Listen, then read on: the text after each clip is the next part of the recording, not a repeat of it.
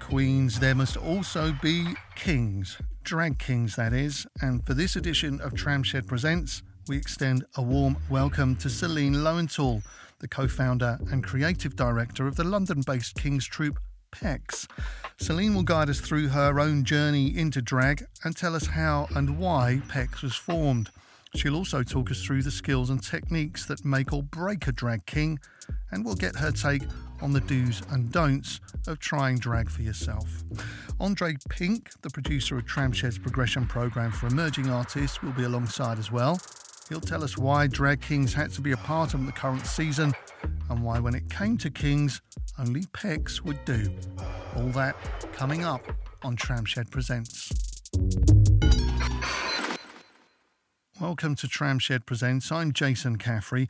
Now, this is the third episode of our current season, Sequins, Panties and Moustaches. And we're recording this one under lockdown because of coronavirus. And so Celine and Andre are both at home, speaking to me down the line.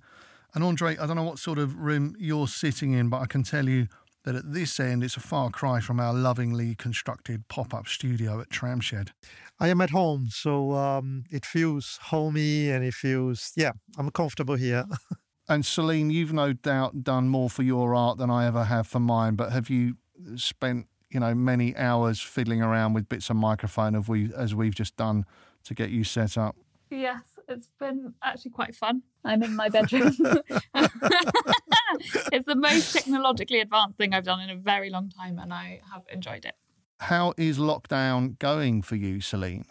It's going okay. I am living with my flatmate, so that is very nice. I'm enjoying their company very much. And luckily we have a tiny outdoor bit of roof that we can sit on, which has actually been glorious because of the sunshine. So yeah, lockdown could be worse. I saw on your Twitter feed you've been reading a lot of detective novels. Yeah, I'm a big detective novel, murder mystery fan. We also had a rewatching of Knives Out, Rian Johnson's brilliant new murder mystery film, which I thoroughly enjoyed. I've been doing a lot of reading in general. And how about you, Andre? How are you keeping mind and body active? Working from home, a lot of jogging. I'm doing this 5K by the NHS application, so I'm getting proud. I'm in week 5 now, so I'm running much more than when I first started, so I'm proud of that. Good for you. So look, Celine, let's talk about PECS, which you co-founded with actor and writer Temi Wilkie back in 2013. How did that come about, and why did you decide to form a King's Troupe? It actually came about at a party. We were just chatting about drag, and we were at university with a group of drag queens who are now still around called Denim. And we'd been to a lot of their parties and shows, and Temi just asked me, why aren't there any drag kings? And over a lot of gin and tonics, we discussed the possibility, and we actually went through our phones and wrote down a list of all the different actors that we knew who we thought might be up for it. And then we ran a workshop with all of those people. There was an existing drag king scene. It was quite hard to find. You had to sort of be in the know, and we were not in the know. So we just started making things, looking up videos on YouTube. There were some videos of drag kings in LA and in New York.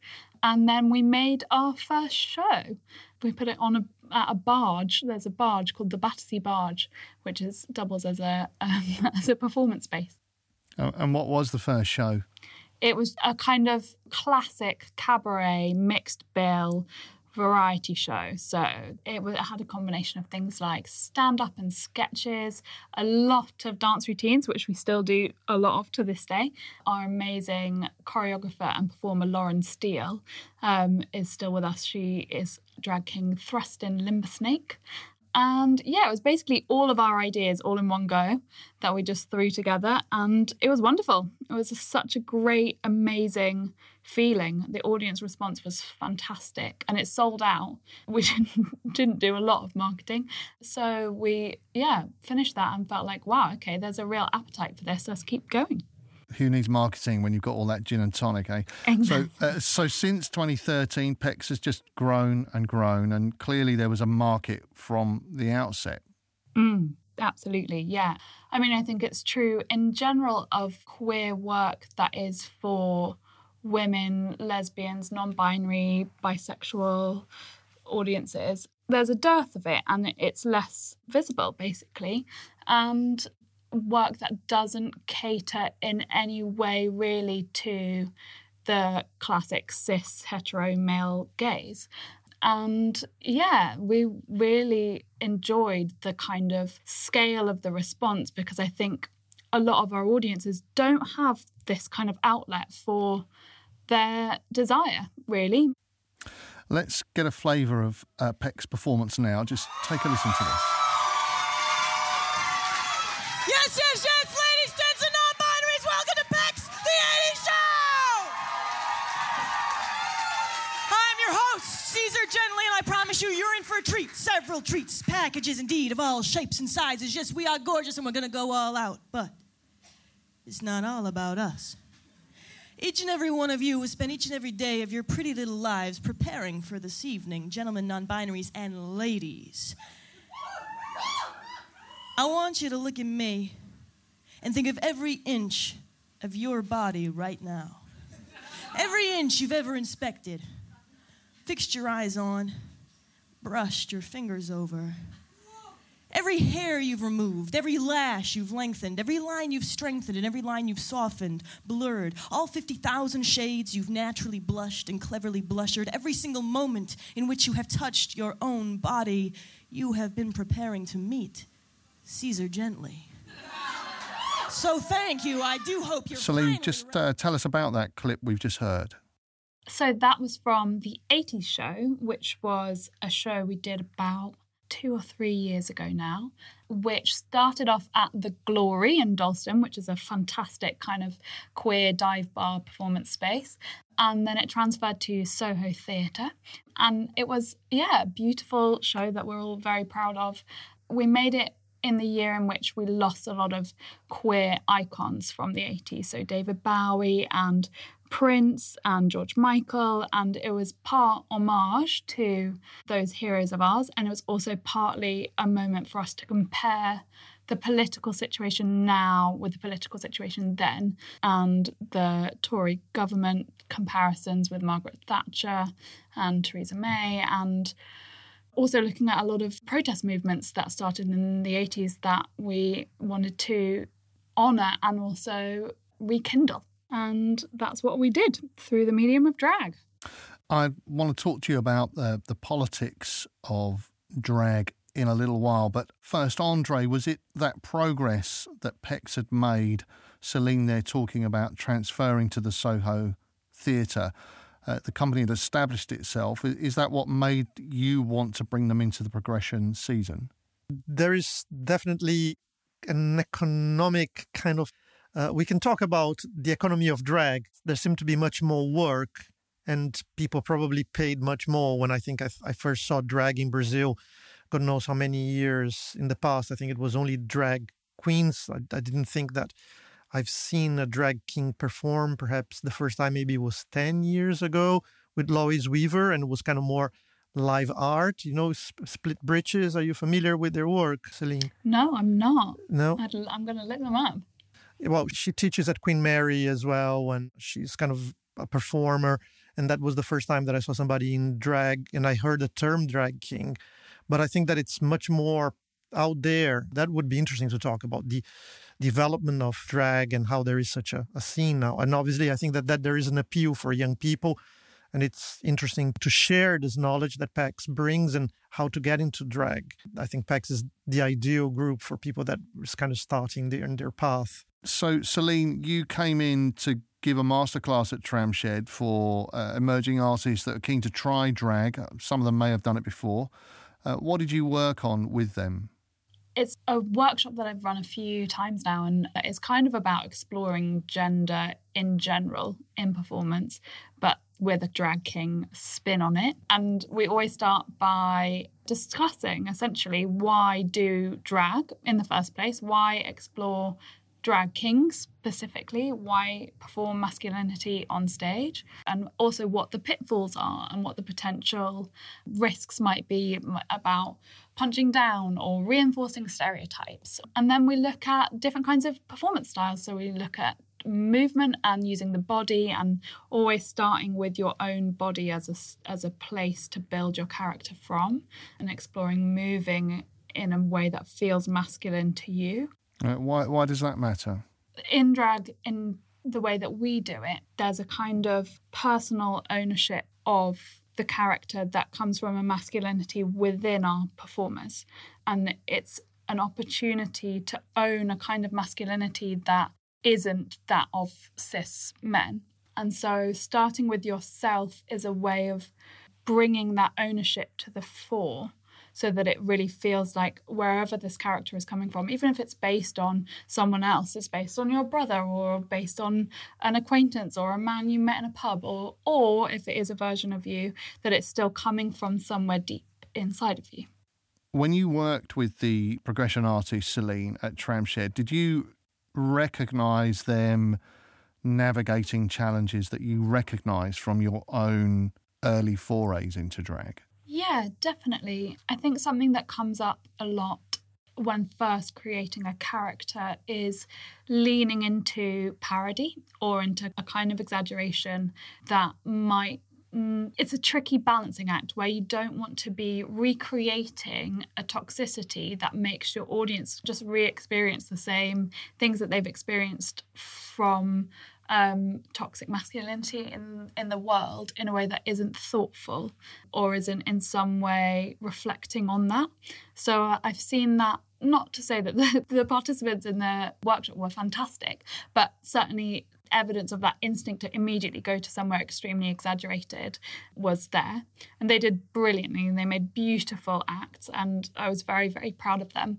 But I think that's something that as we have progressed as a company, we've really been drilling into the nuances and the tendernesses and vulnerabilities of our drag king characters, and finding versions of masculinity that we don't see and that we want to see more of, and the ways in which they might have a femininity to them, and they might have other aspects that aren't relying on a kind of cartoonish version of a particular kind of man that we might know, or that kind of thing.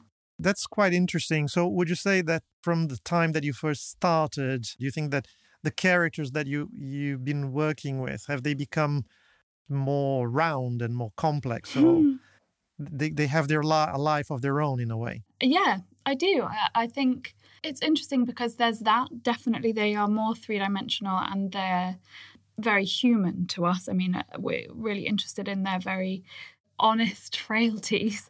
And at the same time, something we've been playing with a lot more in our more recent shows, so in Sex, Sex, Men, Men, which we did last year at The Yard, is the relationship between the performer and the character. So really playing with unveiling the performers and taking the mask off and seeing what is happening between the audience and the performers themselves, as well as between the characters.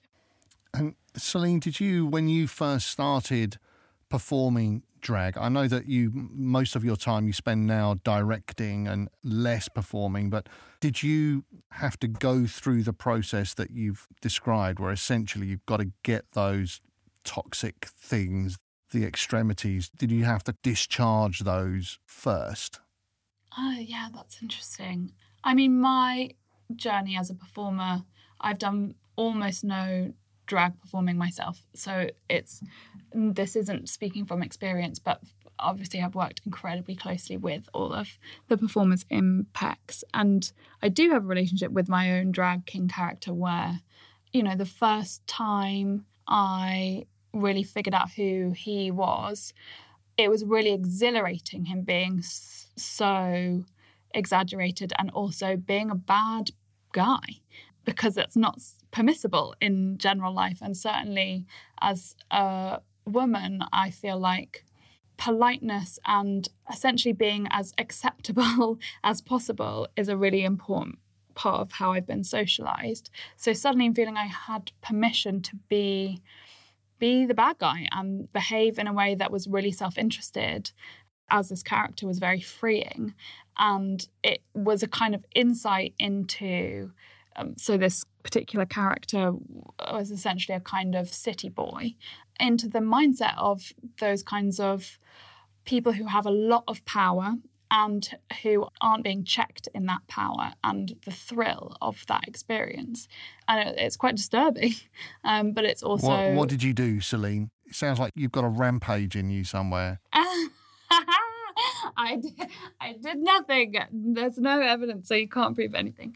No, just kidding. No, I mean, it's a weird, yeah, it's certainly a weird insight, but it is also a reminder that actually there's a responsibility with exploring these kinds of topics, and taking that responsibility seriously has been very important to us as a company. And I have not... done no crimes. What was the name of your character? Leo. His name was Leo. And yeah. Tell us a little bit about what kind of man Leo was or is. He is a quintessential Slytherin, is how I'd describe him. Privately educated, grew up with a real sense of his own privilege and power, and ended up working in the city. He's a very sexually voracious man. He's a bisexual man and very cheeky. So would you say that you basically direct, because like I'm not really familiar how PECS operates. I know you got two producers on board, mm-hmm. several performers, around 10 or more, yeah. right? Yeah. And you direct mostly. Can you tell us a little bit? It would be nice to share that. Originally it was myself and Temi and around 7 or 8 performers, and over time we just realised that the scale of the work we were making, we needed some help. So we got on board two amazing producers, Daisy Hale and Ellen Spence, who are fantastic, and the performers who now make up the group, there's been some kind of turnover over the years, but we operate on a collaborative, collective basis. So everyone is a director of the company according to Companies House, and everyone has a say in the decisions that we make. But I have been there from the beginning, always in a directorial role. I would like at this point to introduce a clip of a Washington, D.C. based drag king, Pretty Ricky, aka Erica Lewis. And the reason I want to bring it in here is because Pretty Ricky is going to talk about gaining confidence through performing as a drag artist. Mm. Let's just have a listen to this for a moment. Going into drag and, wearing men's clothing for a performance got me comfortable wearing men's clothes in regular life. I feel better in them. I feel more confident in them. I look better in them. Oh, wow. If I do say so myself. Hey. I feel drawn to men's clothing styles. I love suits. I love tuxedos. I love ties and bow ties and sock garters. All of the whole shebang. I think it's sexy. I think it's hot. I think it's all of those things. And for a long time, I felt like I couldn't enjoy those things because, quote unquote, I'm a girl, right? I'm a girl. That's not what girls do. Girls wear dresses. Girls carry purses. If you try to get me to carry a purse, it would be the most awkward thing you've ever seen in your life. It's like a newborn baby giraffe, kind of so awkward. Funny. But you put me in a pair of wingtip shoes and a suit, and I am the most confident person in the room. Pretty Ricky there talking to Eman Ismail on the Man Up podcast. Our thanks to Eman for letting us use that clip. And Celine, is that something that you can identify with, that process of gaining greater confidence to express yourself through your work? I know that you're saying that you don't perform in drag, but I did read an interview piece, and you've alluded to it a bit, in which you said drag gives you access to a power that you just hadn't felt before. Yeah, I think that's totally true. It's partly through making the work, and it's partly through running the workshops and working with individuals. But I think in general, for myself and for all the drag artists that I know, there's something incredibly personal about the creation of a drag character. So in my case, it's not that I feel a kind of gender dysphoria that I'm working through. It's more that attributes of masculinity that I like in myself, like confidence or a kind of empowerment or a forthrightness or a directness, all of these kinds of aspects that we associate with a masculinity but actually are just personality traits. It's very difficult to explore those in day-to-day life without a kind of guide, and I think that drag is an amazing tool for that kind of personal development. And there's a confidence that comes from giving yourself permission to inhabit a masculine alter ego that I think, I don't know where else you can get it from. And Andre, I don't know if you've done any work in drag, but I did see you take on a persona for the piece you performed at Marissa Koneski's Radical Cabaret Showcase. So, you know, maybe this is something that you can relate to as well.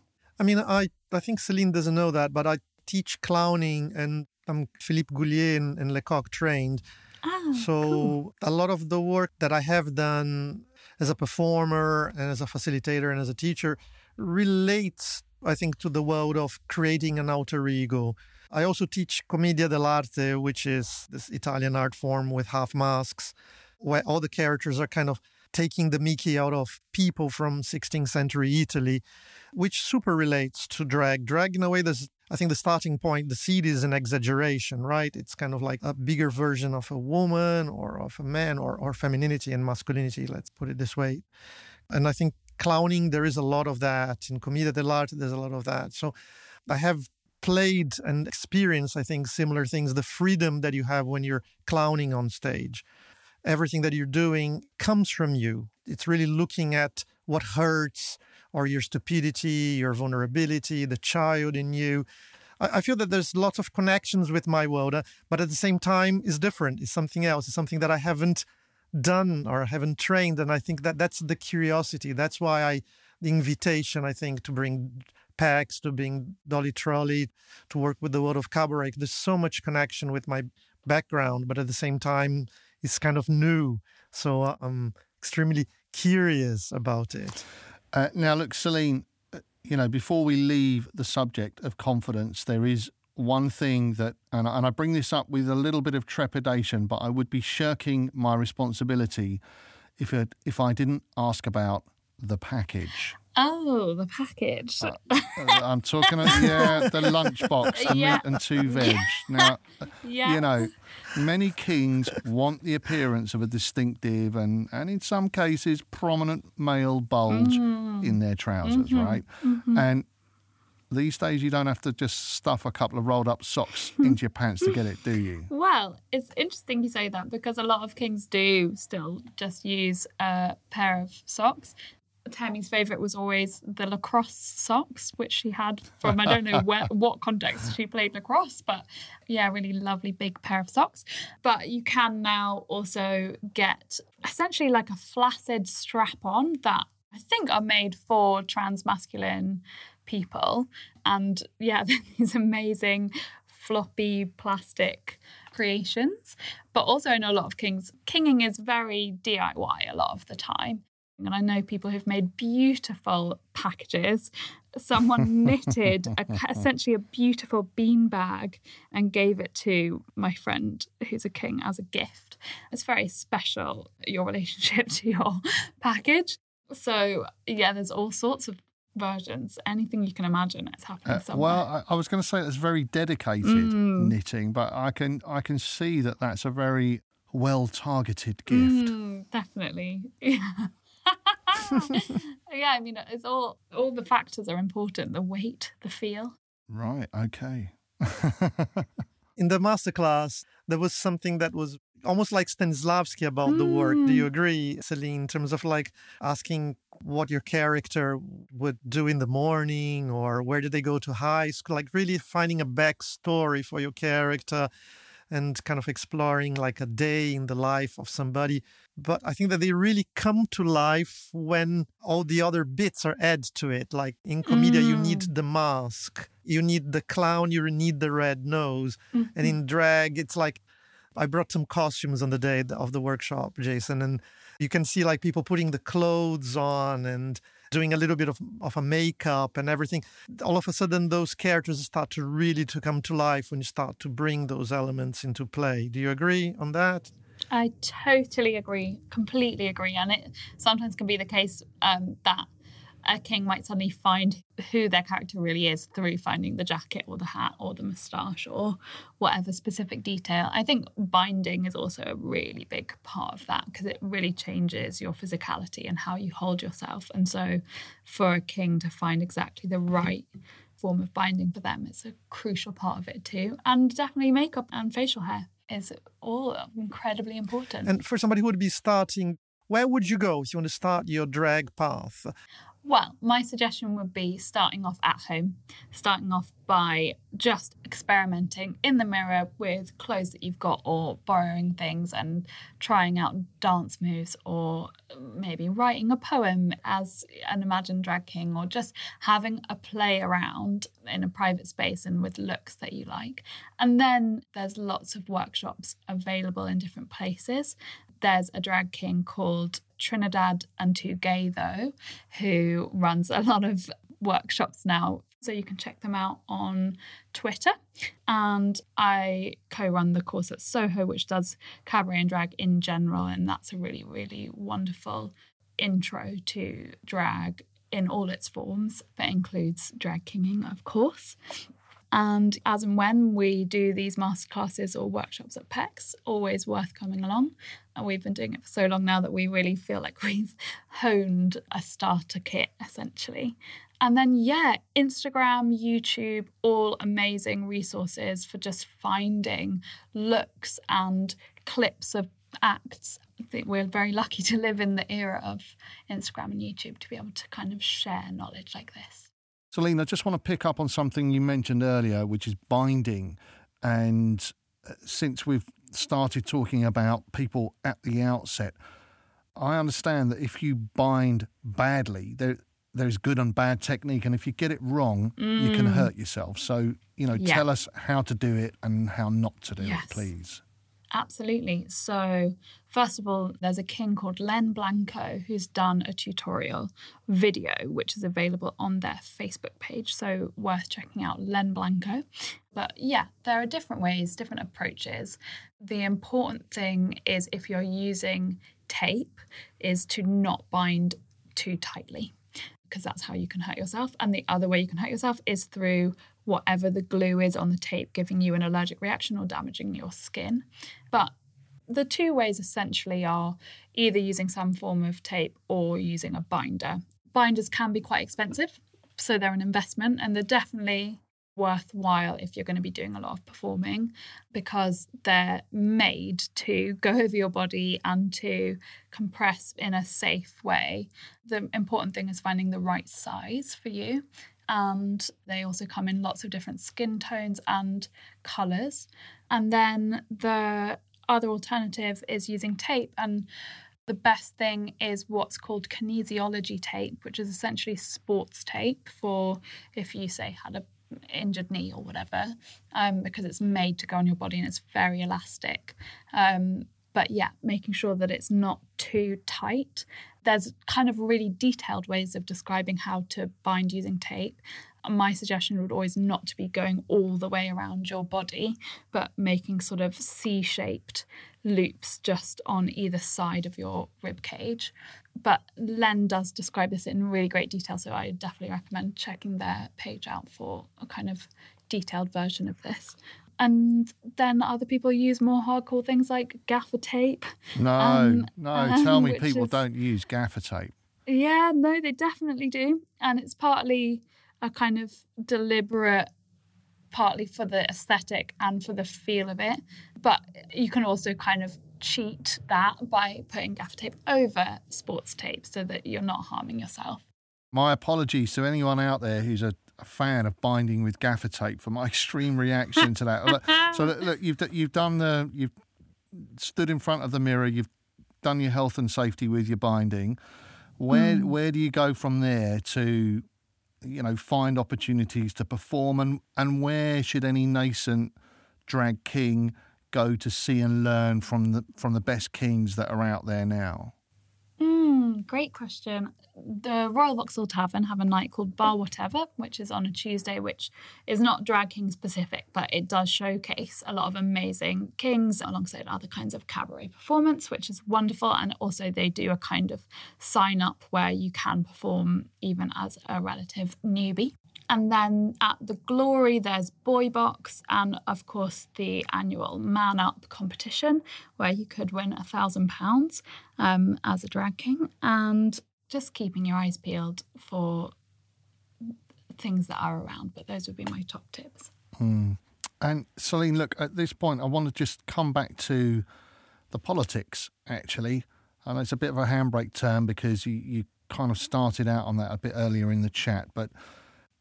is there something radical about PECS and what it's setting out to do? Because if you look at the PECS website, it talks about sexy, raucous and highly entertaining shows, which, you know, many people bill themselves as doing that, and then goes on to say you're exploring gender identities and politics and sexuality. And I've also, reading around PECS' work, there was a sort of stated aim to challenge established patriarchy.